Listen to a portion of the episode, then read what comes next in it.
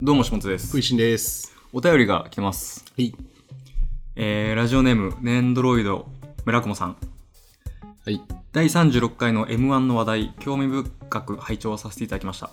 劇場で見たい漫才とテレビ受けする漫才は違うという部分ですが、ちょうど同じような話題をノンスタイルの石田さんが話されていたことを思い出しました。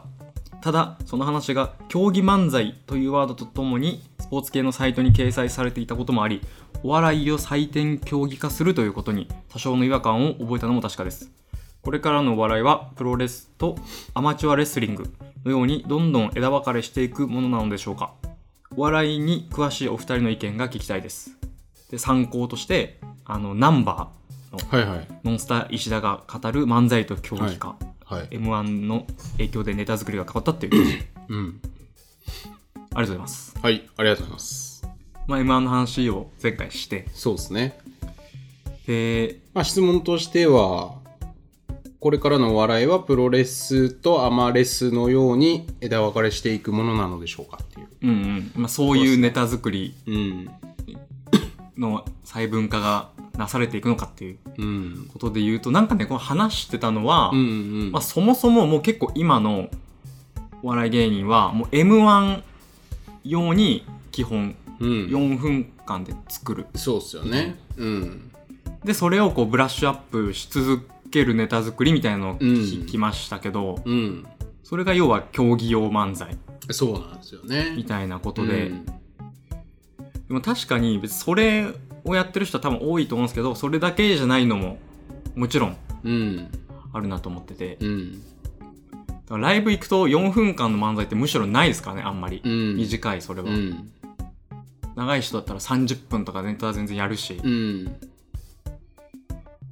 まあだから本当にこれは、なんか枝分かれしていくかどうかっていうよりも M1 の功罪みたいなのがあって、じゃあ M1 取るまでは若手最初の10年15年はもうそれやるっきゃないから、うん、なんか良くも悪くもそこの枠組みにこうねその枠の中でネタを作るのが最優先になっちゃいますよね。うんうんそれで売れるのがやっぱ今、うん、まあ、大目標みたいな感じになっちゃってるからうん、まあ誰でもね取れば、まあ、売れるっつうかそこそこ名前が出るっていうのはうんありますよね。逆に言うとキングオブコントを取っても売れてない人めちゃくちゃいるからね。めちゃくちゃいる今うもんうカモメンタルがパッと浮かんじゃったん ですけどまあまあ彼らもいやライスさんとかさ。あライスさんは確かにうんライスさんってえあの9期生の NSC のスタッフだったんではいはい僕が NSC にいた当時からちょっとお世話になってたんですよね何期上ですかそれで言うと1期上あ一期へあの1期上の先輩が NSC のスタッフやってんのよ、えまあ、今どうか知らないけど、はいはい当時はそうでしたねえー、じゃあライスさんも顔見知り顔見知りではないけどまあ僕は当時からその雰囲気を知ってはいたけど、うんうんうんはいどうですかこの話あの、多分、多分なんですけど、M1 で勝つための漫才って4分間で爆発する漫才じゃないですか。はいはい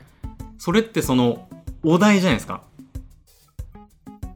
問題、問い。お題うん問いに対しての、その答えを、答えがあるわけだから、その優勝できる漫才っていう。うんそれを作ればいいっていう意味では、逆にそっちの方が簡単なんだろうなと思いますね。あー逆に言うと。うんうんな、なければ、うんただ面白いものってなるじゃないですか。うんその、問いのないうん問いがないわけうんうなんんで、っうんうんていう意味では逆に m 1の登場によってその作るものが明確化されたっうんうんうんうんていう意味でうはんやりやすくはなったんだろうなっうてんういう、んいやー本当だから初期最初の3年が中川家さんと増田岡田さんとフットボールアワーさんなんですけど、うん m 1優勝したのって今よりも全然構成とか大してないからねぶっちゃけ、技術とかはまあ正直そうですよね、なんかめちゃくちゃ練り込まないとダメになってますよねやっぱ年々そうなってる感じしますよねうんもうテクニックうんうんのうん時代うん、なんか始末がさっき爆発って言ってたけどなんか m 1ってその爆発っていう概念があるんですよねある爆発しないと勝てないんですよねうねりみたいな言いますけどね、うんうんよくうん、今回はミルクボーイがか完全にあれはうねったというか、大爆発ですよねまあ、ん史上最高点うん、だもんね一番のうねりを見たなんだっけ和牛ミルクボーイだったんだっけあ違うか和牛かまいたちミルクボーイだっけ最後出番順あ出番順かまいたち和牛ミルクボーイですかかなうん確か234か最初がニューヨークさんでそんな2番手3番手4番手とかだよね多分多分そんな確順か番ちょっと違うかもしれないけどいやだからそれがねやっぱねすごかったっすよねやっぱ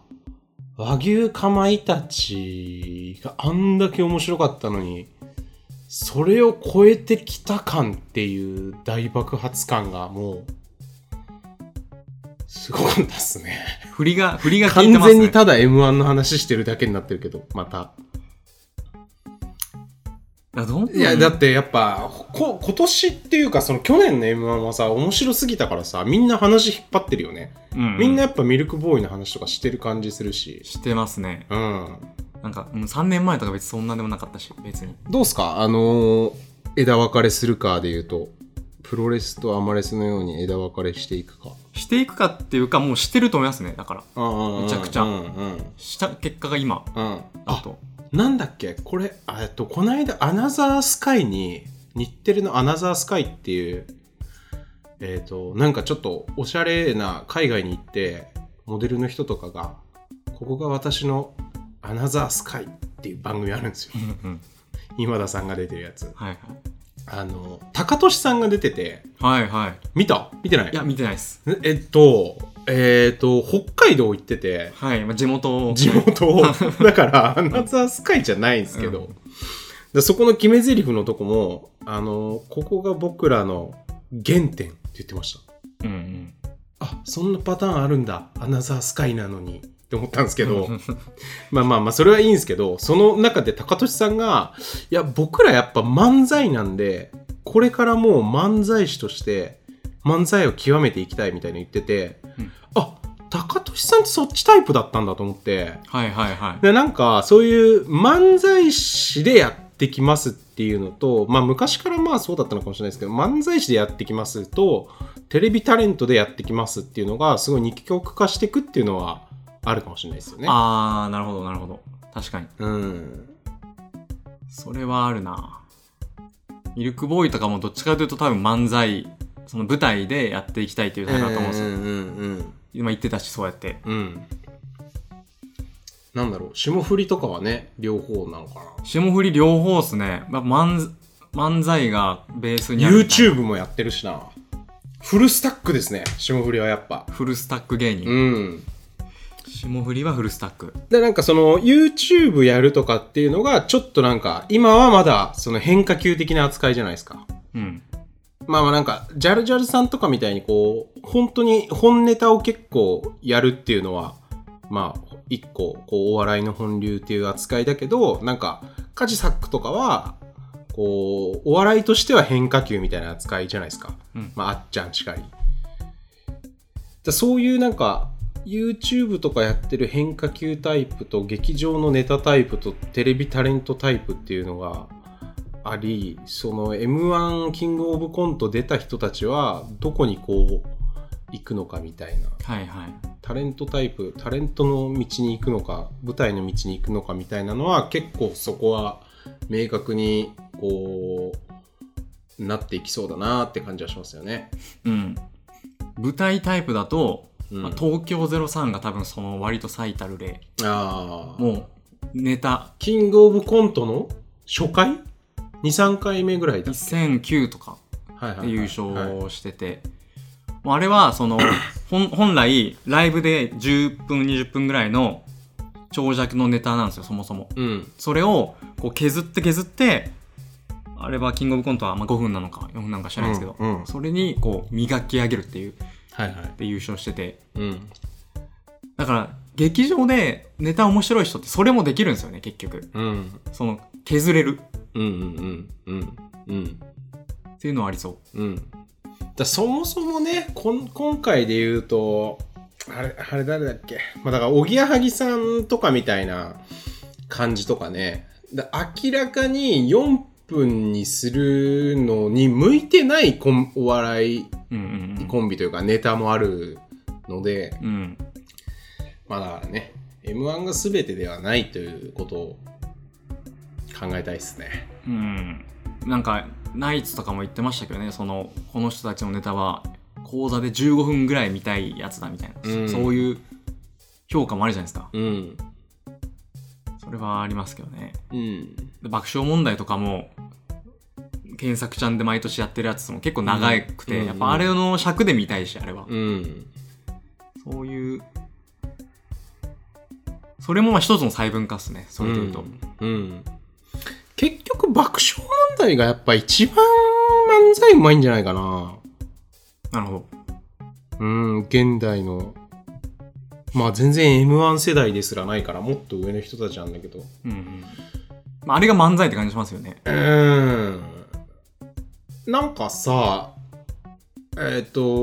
漫才になった時に、なんかネタのトーンで喋ってますってなったら、ダメだと思うんだよね。はいはい、俺が好きな漫才っていうのは。本当の意味での漫才では、うん、本当に素で喋ってる感じうんと全く変わらない感じでネタをやってほしいのよ。はいはいはで、爆笑問題ってそうじゃん。いうんうん2人で出てきてやってますみたいなあ、だからまあ中川家もそうか。中川家もとかもそ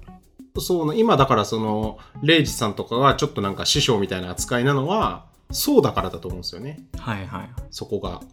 こう、本流というか。格式がやっぱちょっとうん。確かになんか「はい漫才やってます」みたいなのよりは、うん。ちょっとう本ん。うんうん。そう、そうそうそう、そう、そう。確かに爆笑問題そうなんはですよそうねっ。だからなんかやっぱ、ジャルジャルさんとかはね、結局コントじゃんみたいな言われちゃうてる時もあったりとかして。うんうんああの昔のダウンタウンの漫才見たんですけどはいはい。入り入りそうなんですよなんか入り本当に2人でつかつか続きて、はいはいはいなんか、ね、ネタ忘れたみたいなまっちゃんがネタ忘れてみたいな、うんうん忘れたというか、まあ、ネタ今日やるネタなくてみたいなところから入って、うんうんうんそのネタどうしたみたいな、うんうんまあ、ジャケットと交換したみたいなボケから始まるんですけど、うんそういう本当にネタなのかどうかっていうところからうんやり取りが始まるみたいな、うんうんうんそういうのはちょっと面白いですねうんそうあるべきだと思うんですよねちょっと長くなりそうなんで、急にうんあと一個だけいいっすかあのミルクボーイのこれ前回も言ってんからもしかしてあのこれあんまりみんな指摘してないところなんだけどまあチャンピオンだからあのミルクボーイの最初にベルマークいただきましたのくだりへ変じゃねっていう話僕してますかいやしてないと下思います食いでしてないですか、うんじゃあちょっと言うんですけどあのーベルマークをいただきましたみたいなくだりあるじゃん一番冒頭ではいミルクボーイの漫才であれをボケの内海さん駒場さんえっ、とがっちりしてる方ツツッコミの内海さんがツッコミの内海さんツッコミの内海さんが言ってるじゃんはいはいはいでベルマーク投げられてないのになんでツッコミの方がそんな変なことを言うのっていうなんで冒頭でツッコミの方がボケるのって思っちゃうんだよね俺ああはいはいでそこの違和感はめっちゃある確かに確かにしだからなんかえって思っちゃうんですよねそれがあると、あれダブルボケみたいなことになってますもんそうねそうそうそうそうそうそ相うそうそうそうだから個人的には本当はそこはちょっと気持ち悪いですねああなんか飲み込みづらいっていうかんってなるはいはいはなんかそれで言うとトレンディエンジェルはタクシードライバーをやりたがらないっていう話知ってますいえなんすかえっ、と、みんな漫才 M1 の優勝決勝とかに上がってくる人ですら、なんかタクシードライバーコントに入ったりするじゃん。うんあとコンビニの店員とか。はいで、あれの導入の時に、えっ、と、コンビニ店員一回やってみたい、みたいなこと言うんですよ。 うんうんうんいや、やってみたくないでしょっっていうことなん ですよ。そもそも。やってみたいわけないじゃんっていう。うんうん。で、トレンディエンジェルはそれをすごい言ってて、斎藤さんが、俺スーパースターになりたいんだよねとかなんですよ。はいはい、はい。欲。求が。うん、うん。だから、その人の本当の欲求がそこにないと、そもそも掛け合いが面白くなっていかないはずなんですよ。ら、はい、はい。仕掛けとして。うん。タクシードライバー一回やってみたいとか、よほどなんかこう、無理くりそこのストーリーを作ったとしても、いやいや、タクシードライバーってそんなやってみたいかなってなるんですよ。別にできるし、うん。芸人やりながらできるっしょってなるんですよ。うんうんでも、ハゲのおじさんがスーパースターになりたいっていうのは、もうその時点で面白いんですよ。うん。うん。だし、もう本当の欲求だし、そのボケの人の。っていう話。はいはい。いや、審査員目線ですね、もう、ちょっと。審査員目線審査員。審査員目線。その細かいく、やそれはなんか、あの、お笑いやってた時に言われてたんですよね。NSC でよく。あ、その設定をちゃんと、その雑な感じに持っていくなってことそうう。そうそうそうそうそうそう。っはいはい。ていう話を結構ライターの人にも言いますね。あー。リードとかで、え、なんでこの編集部はここに取材に行って、何が聞きたくてこれを書いてるのかっていうのが、ないと読む気にならないでしょみたいな。っはいはいはい。ていうものを資料しがち。それは芸人が、あ俺ちょっとコンビニ店やってみたいんだよねって言ってるのと一緒っていう。そうそうそうそうそううんそううんそうそうそうだから地元の記事とかもそれすげえ気にしますねあー人が書いてるものも含めてそこがこうやっぱつるんといきたいですよね。その、そうそうそうそう何の引っかかりりもなく。そうそううんそう確かにリードが割としっかり書いてあるのに、うんそのつるんといく記事って、うんいい記事であることが多いですね最後まで、そううんそう一本筋が通ってるというか、うんうん結局なんか編集論みたいなところに落ち落着いちて着きましたねはいまあだから一緒ですよね脚本の話なんではいはいじゃあそんな感じでそんな感じではい